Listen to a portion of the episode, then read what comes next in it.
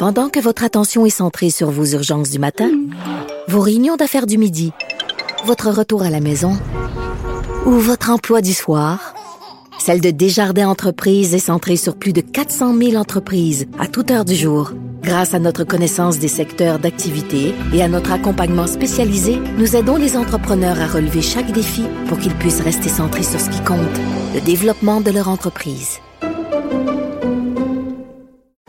Parce qu'en immobilier, faut être à son affaire. Suivez les conseils de nos experts. Via Capital, les courtiers immobiliers qu'on aime référer. Bonne écoute. Sophie Durocher. Un savoureux mélange artistique de culture et d'information.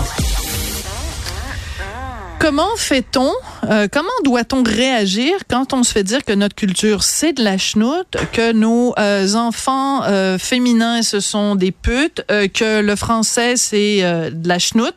C'est un petit peu comme ça qu'on les questions qu'on s'est posées après avoir lu le fameux texte de Jean-François Lisée dans Le Devoir.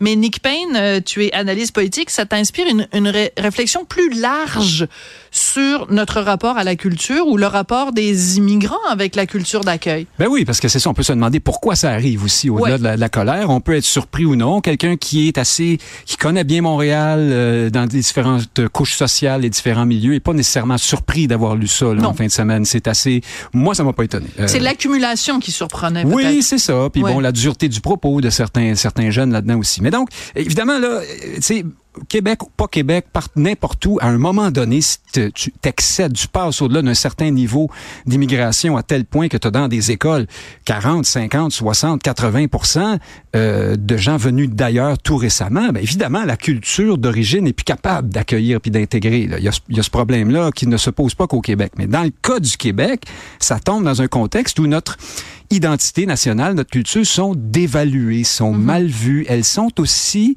et ça c'est dans l'atmosphère, c'est dans le discours canadien, l'esprit euh, canadien-anglais, on, on, est privé, notre droit d'intégration n'est pas reconnu au Québec. C'est-à-dire qu'on mhm. on ne cesse de dire que d'entretenir ce mythe à l'effet que ce que veulent les Canadiens français du Québec, les Québécois francophones, allô Elvis Gratton, c'est une sorte de safe space identitaire euh, ethnique. Hein? Alors que c'est totalement faux. C'est totalement faux. Je pense que tu as évoqué, Émilie Nicolas, tout à l'heure dans l'émission. Elle s'en va à Toronto pour expliquer que c'est dur pour les racisés hein, de, de, de, respecter les lois euh, sur le français au Québec. Vois-tu, on est rendu là dans la dans la dans, l'idée oui oui dans l'idée que le Québec là ce qu'il veut au fond là le Québec français c'est être entre entre on, on, dans l'entre-soi ethno là presque génétique hein? alors que ce n'est pas le cas.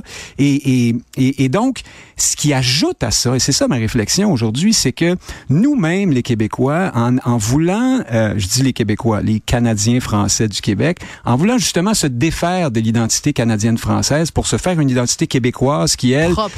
oui, propre sur le territoire du Québec, serait comme euh, celle des Italiens en Italie ou, euh, bref, des Canadiens anglais au Canada.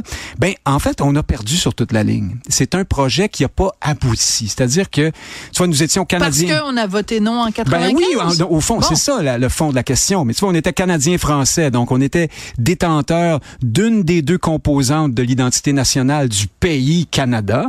Puis là, maintenant, on est rendu québécois, c'est une identité provinciale, mais pas seulement, on est québécois francophone Mhm. Donc, on est une sous-catégorie de l'identité provinciale du oui, Québec. Mais en même, je suis entièrement d'accord avec toi. Comment veux-tu que les gens aient, envie de s'intégrer à toi si t'es plus qu'une bourgade? Mais, mais, mais, mais ce qui est terrible dans l'article de Jean-François Lisée, bon, il cite l'exemple dont beaucoup de gens ont parlé, euh, un jeune qui sort son violon puis commence à faire un, un rigodon. Tout le monde se et, marre. Et tout le monde le ridiculise alors que quelques instants plus tard, euh, dans la grande salle du collège, on fait jouer de la musique libanaise puis tout le monde trouve ça formidable. Donc, est-ce qu'on n'est pas aussi nous-mêmes responsables dans la mesure où euh, on, les, les, violons, on les sort le 24 juin, puis c'est, mettons, la bottine souriante, puis on le rentre, on, on remonte les trottoirs, puis on le ressort seulement le 24 juin d'après. Mais je pense euh, que nous-mêmes, on a honte de notre culture. Alors, Alors, faut pas s'étonner que les autres nous marchent dessus comme un tapis. Ça fait partie du même formatage, de la même, du même problème. C'est-à-dire qu'on on nous a inculqué à nous aussi l'idée que notre culture, notre identité, c'est un peu moche, c'est un peu ringard c'est un peu poussiéreux.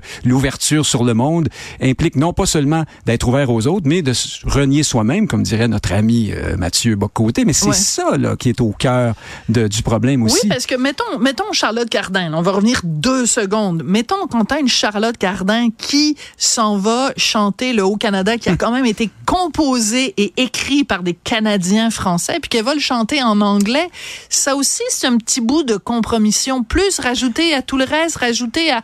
Alors, et puis, dans l'article de Jean-François, il raconte quand même que dans les corridors des écoles privées, des étudiants francophones qui parlent à d'autres étudiants francophones constamment en anglais. Mhm. Donc après, comment veux-tu ah. que moi j'arrive dans le journal de Montréal en disant ben euh, pouvez-vous s'il vous plaît parler français quand je vais chez Tim Horton Je veux dire, je... non évidemment l'injonction ne marche plus. Elle marche Il faut, qu'il y ait un rapport de force puis qu'il y ait un attrait, un prestige. Nous sommes en panne dans ces deux et ces trois catégories-là. Nous n'avons plus de prestige, nous n'avons pas de rapport de force. Puis euh, quand on donne des ordres, à un moment donné, on fatigue le monde aussi. Alors ça peut pas marcher ça non plus.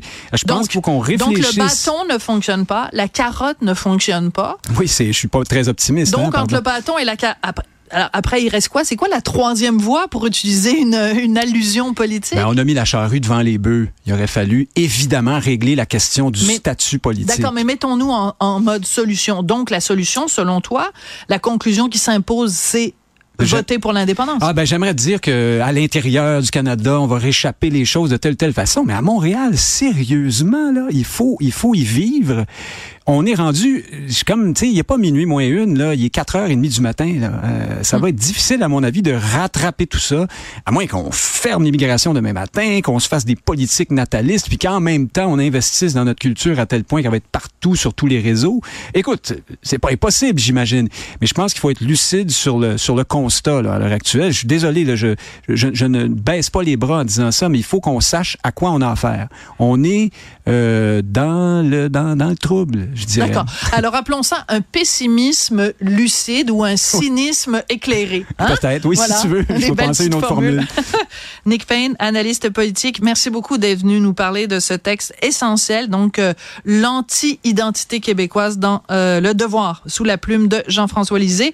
Euh, Marianne Bessette et Maximile Soyeux étaient à la recherche aujourd'hui. Jean-Philippe Leroux à la mise en onde. Et bonne nouvelle, j'ai réussi à réparer mes écouteurs, donc Marco, Marco, Mario Dumont. J'ai mélangé Marco Cagliari et Mario Dumont. Alors, euh, Mario Dumont sera avec vous dans quelques instants. Merci.